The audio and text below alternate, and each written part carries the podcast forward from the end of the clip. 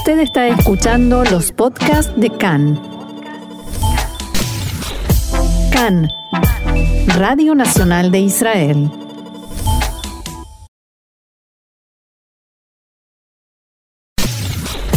Usted está escuchando los podcasts de CAN.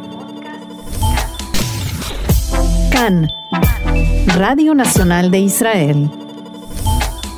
Hoy lunes 16 de noviembre 29 del mes de Heshvan, estos son nuestros titulares. El gabinete de coronavirus no logró tomar ninguna decisión y volverá a reunirse. Se formará una comisión de ministros para regular la provisión de medicamentos y vacunas contra el COVID-19. El presidente Rivlin desveló el nombre del segundo astronauta israelí, Eitan Stiva.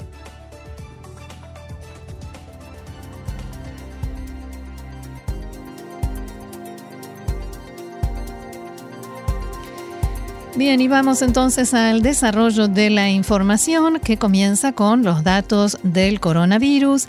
El Ministerio de Salud informó ayer que fueron informó que ayer fueron diagnosticados 613 nuevos casos de coronavirus en Israel. Se hicieron 23.500 exámenes de laboratorio y el porcentaje de contagio, o sea, de resultados positivos, es de 2,7%.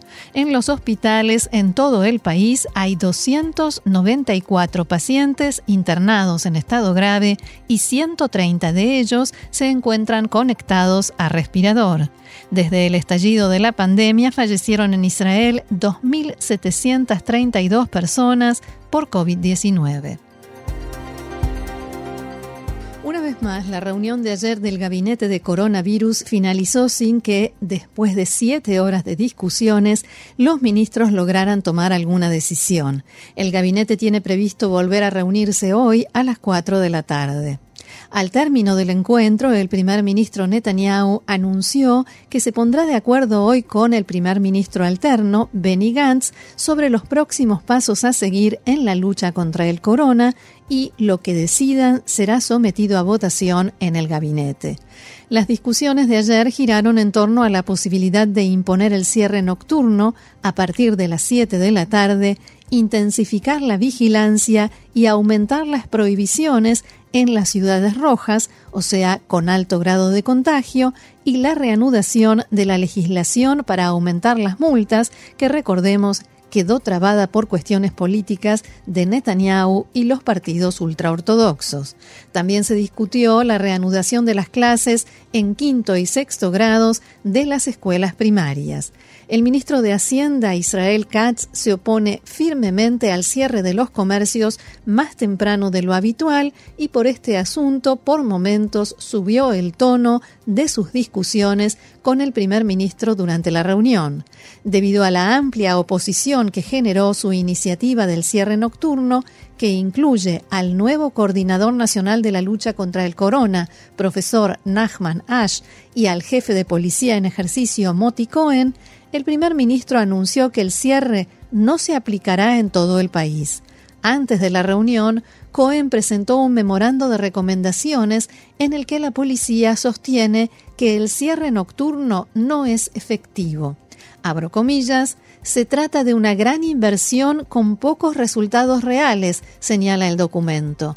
Desde la policía argumentan, entre otras cosas, que para controlar en las casas el cumplimiento del cierre nocturno hacen falta potestades, poderes que la policía hoy en día no tiene. También desde el Consejo de Seguridad Nacional advirtieron que el nivel de contagios está aumentando y que se debe bajar el coeficiente de contagio. Para ello proponen que el cierre nocturno se cumpla en las ciudades naranjas, o sea, segundas en la lista de cantidad por cantidad de personas contagiadas, y en las ciudades rojas imponer el cierre total, dejando abiertas solo las verdes. Durante la reunión, Netanyahu habló también sobre la preocupación que está causando la información acerca de una nueva mutación del virus originada en Dinamarca y llamó a obligar a todo aquel que ingrese a Israel desde Dinamarca a cumplir confinamiento y someterse al test de corona. También pidió al asesor letrado del gobierno, Abihai Mandelblit, que verifique si, desde el punto de vista legal, se los puede obligar. Se trata de una mutación del virus que puede ser un gran peligro para todos los ciudadanos de Israel, dijo Netanyahu. Anoche el jefe de la oposición, Yair Lapid, criticó la propuesta que impulsa el primer ministro de imponer el cierre nocturno y cerrar todos los comercios. En un mensaje en su cuenta de Twitter, Lapid escribió que se trata de un delirio total. ¿Qué hace el virus a las 19 que no hace a las 18.30? También la titular de la Comisión de Coronavirus en la Knesset, la parlamentaria Ifat Shasha sostuvo que no hay ninguna lógica en el cierre nocturno. Les ruego, dijo dirigiéndose a los ministros miembros del gabinete de Corona, que terminen con esta decisión política, equivocada e ilógica, en la que ni siquiera el Ministerio de Salud cree. Al término de la reunión, el ministro de Educación, Yoav Gallant, mostró su disconformidad por las decisiones no tomadas en la reunión de gabinete y mantuvo una discusión con el primer ministro Netanyahu. Poco después, Gallant decía lo siguiente.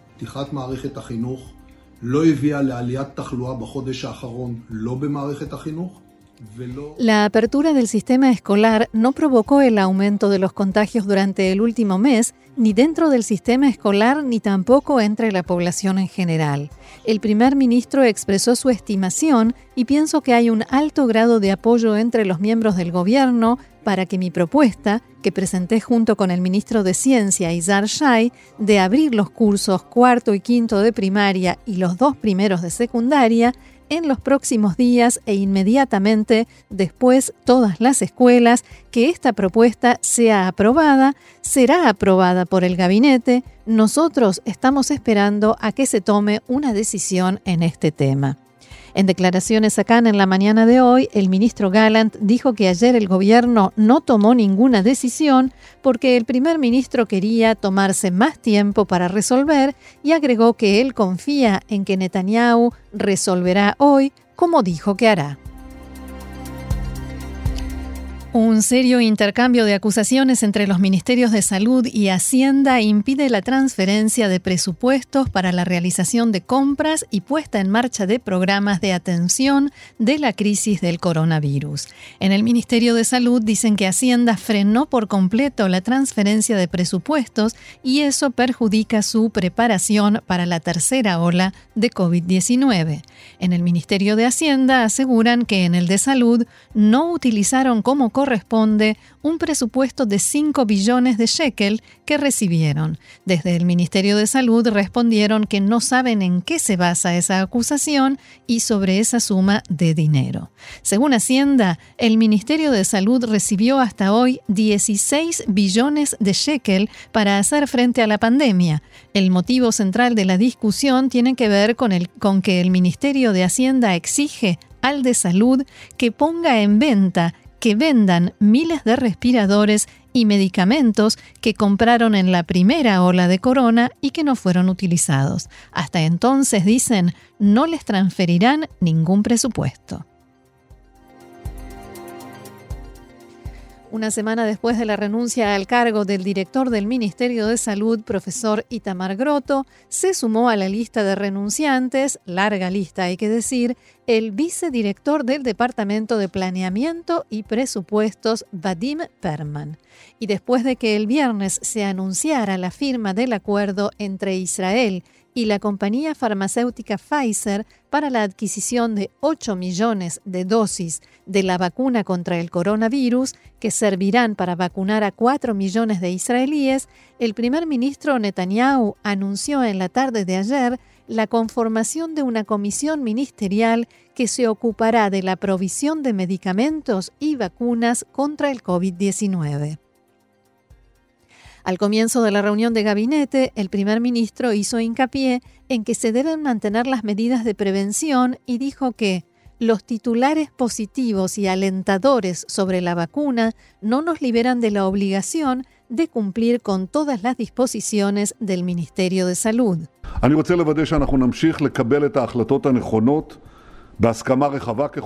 Quiero confirmar que continuemos tomando las decisiones correctas con el más amplio consenso posible para permitirnos activar la economía y la educación sin poner en peligro la vida y la salud de los ciudadanos israelíes. Hemos reducido el nivel de contagios a uno de los más bajos en Occidente y no tengo intención de renunciar a ello de ninguna manera. Necesito la colaboración de todos ustedes, ciudadanos de Israel. La nueva comisión estará conformada, junto con el primer ministro Netanyahu, por los ministros de Defensa Benny Gantz, de Salud Yuli Edelstein, del Interior Arieh Deri, de Ciencia Izar Shai y la ministra de Asuntos de la Diáspora Omer Yankelevich. Cambiamos de tema. El presidente Reuben Rivlin y la Fundación Ramón anunciaron este mediodía que el segundo astronauta israelí irá camino al espacio. Se espera que Eitan Steva, de 62 años, ex piloto de combate, despegue a fines de 2021 para una misión científica en la Estación Espacial Internacional, donde pasará unas 200 horas y realizará una serie de experimentos sobre tecnologías y desarrollos científicos israelíes. En los próximos meses, el astronauta israelí comenzará su entrenamiento para viajes espaciales, mientras que en los tres meses previos al viaje se someterá a una serie concentrada de entrenamientos en Estados Unidos, Alemania y Rusia. El transbordador espacial se lanzará desde la Florida. La Fundación Ramón, que lleva el nombre del primer astronauta israelí Ilan Ramón, liderará la misión israelí en todos sus, aspectos, científico y educativo, en colaboración con el Ministerio de Ciencia y Tecnología y la Agencia Espacial de Israel. Steva, coronel de la Reserva, fue piloto de combate de la Fuerza Aérea Israelí durante 43 años y participó en decenas de operaciones militares. Es fundador y presidente de Vital Capital, una fundación que durante los últimos 35 años se dedica al impulso y desarrollo del espíritu empresarial y la financiación de proyectos en países en desarrollo. El anuncio se hizo en un acto en la Casa Presidencial en el que el presidente Rivlin le dijo a Steva que él será el representante de las mentes brillantes, generaciones del presente y el futuro, de la ciencia y la investigación israelí. Dos de la tarde, casi 18 minutos aquí en la nublada ciudad de Tel Aviv. Un poco más de información, nos vamos a Estados Unidos porque el Ministerio de Relaciones Exteriores en Jerusalén exige a la cadena norteamericana CNN que se disculpe por un comentario que hizo la periodista de este medio, Christiane Amanpour, entre el gobierno del presidente Trump y la Kristallnacht la noche de los cristales rotos. En una carta enviada a la red, el ministerio asegura que se trata de una comparación inapropiada. También varias organizaciones no gubernamentales enviaron cartas similares a la CNN. Amanpour dijo en su programa de este fin de semana que los acontecimientos de la Kristallnacht fueron el primer disparo del nazismo contra nuestra civilización y condujeron a un genocidio y ataques contra la verdad y los hechos reales. Después de cuatro años en los cuales Donald Trump lideró un ataque moderno contra los mismos valores, el gobierno de Biden promete volver a la normalidad y también a la verdad, palabras de Amanpour. Y el presidente de Estados Unidos, Donald Trump, volvió a alegar mm, esta mañana que él es el vencedor, esta mañana para nosotros. En un mensaje en su cuenta de Twitter, Trump escribió, yo gané las elecciones. La red Twitter agregó un comentario al margen, según el cual factores oficiales establecieron que los resultados de las elecciones son diferentes a los que señala el presidente. Trump dijo también que presentará nuevas demandas contra la inconstitucionalidad de las elecciones presidenciales y las horribles acciones realizadas, según él, para cambiar el resultado. Dos de la tarde, 46 minutos aquí en Israel. Hablábamos de la alegría del SIG y por supuesto esa era la música especial de este día, uno de los tantos temas que sin duda se escucharon hoy. Seguimos con más información. Según reportaron hoy varios medios locales, el primer ministro alterno y ministro de Defensa Benny Gantz tiene previsto anunciar la semana próxima su decisión de conformar una comisión investigadora gubernamental de su ministerio sobre la causa de los submarinos y embarcaciones. En el mes de octubre pasado, Gantz había anunciado que evaluaba la posibilidad de establecer esa comisión y en las últimas semanas hizo comprobaciones desde el punto de vista legal y judicial, reuniéndose con algunos jueces retirados. También se pudo saber que algunos de los ex magistrados con los que se reunió Gantz expresaron su deseo y voluntad de estar al frente de esa comisión, pero pidieron que su identidad no sea revelada hasta el momento en que la comisión realmente esté establecida.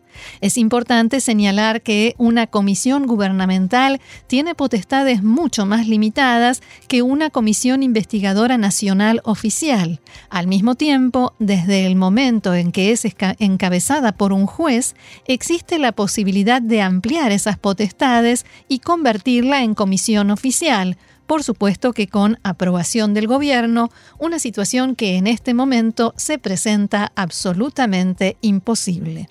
Las limitaciones de esta comisión que se crearía en el Ministerio de Defensa son muchas y el informe que redacte al finalizar su trabajo no puede servir como base para una acusación o como prueba para algún delito penal.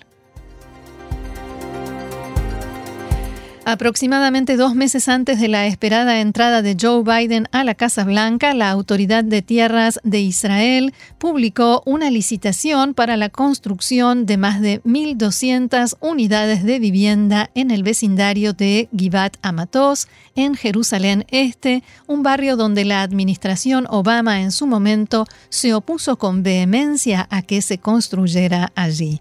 La fecha límite para presentar ofertas para la licitación es dos días antes de que Biden tome posesión de la presidencia. A principios de este año se informó que el primer ministro Netanyahu había ordenado el congelamiento de la construcción en el área luego de una intervención personal y directa de la canciller alemana Angela Merkel.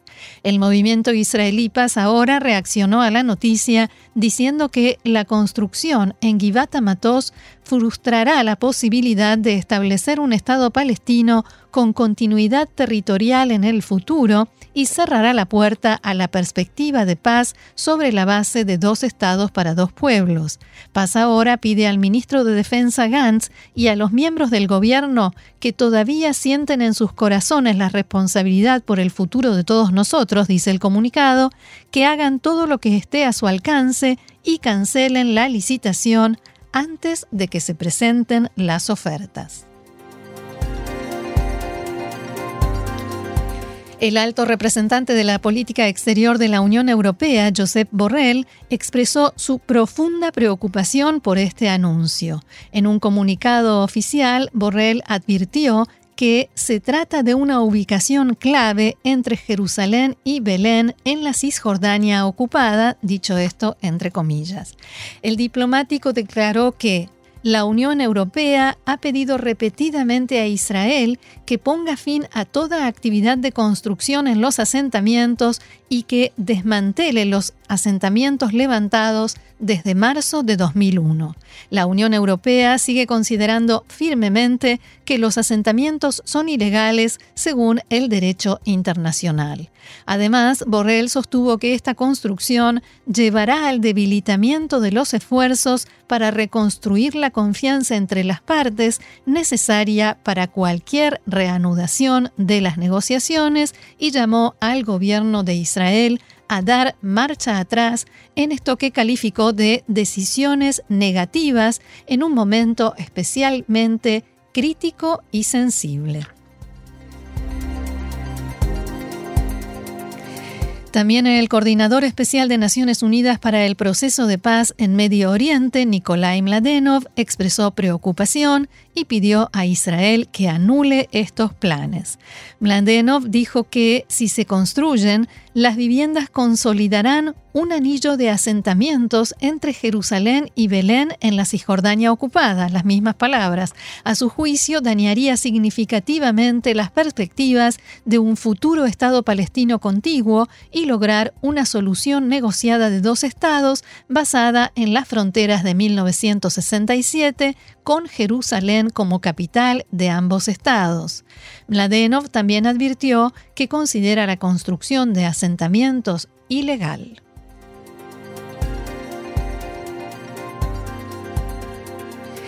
Etihad Airways, la aerolínea nacional de Emiratos Árabes Unidos, anunció esta mañana que tendrá vuelos directos a Israel a partir de marzo de 2021 tras el reciente acuerdo de los países para normalizar las relaciones. En un comunicado, la aerolínea con sede en Abu Dhabi informó que lanzará vuelos diarios programados durante todo el año a Tel Aviv. El texto especifica que el servicio comenzará el 28 de marzo, aproximadamente seis meses después de la firma de estos acuerdos en la Casa Blanca.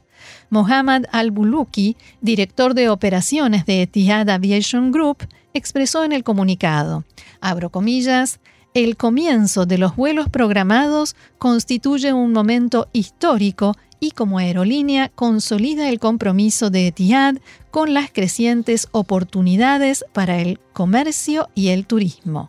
La compañía Play Dubai iniciará sus vuelos entre Dubai y Tel Aviv la semana próxima. La empresa Emirates, que había anunciado el comienzo de sus viajes a Israel para el mes próximo, los ha postergado debido a un problema de permisos de ingreso. Israel no ha dado aún los visados correspondientes y todo parece indicar que también las compañías Arquía e Israel las israelíes, por supuesto, postergarán el inicio de sus vuelos a Emiratos Árabes Unidos. La televisión oficial siria comunicó la muerte del ministro de Relaciones Exteriores de ese país, Walid al-Mualem, a los 79 años. No se informaron detalles sobre las razones y circunstancias de su fallecimiento. Mualem ejerció una serie de cargos en el Ministerio de Relaciones Exteriores sirio desde mediados de la década del 70. Desde el 2006 fue canciller y en los últimos años también viceprimer ministro del gobierno de Bashar al-Assad.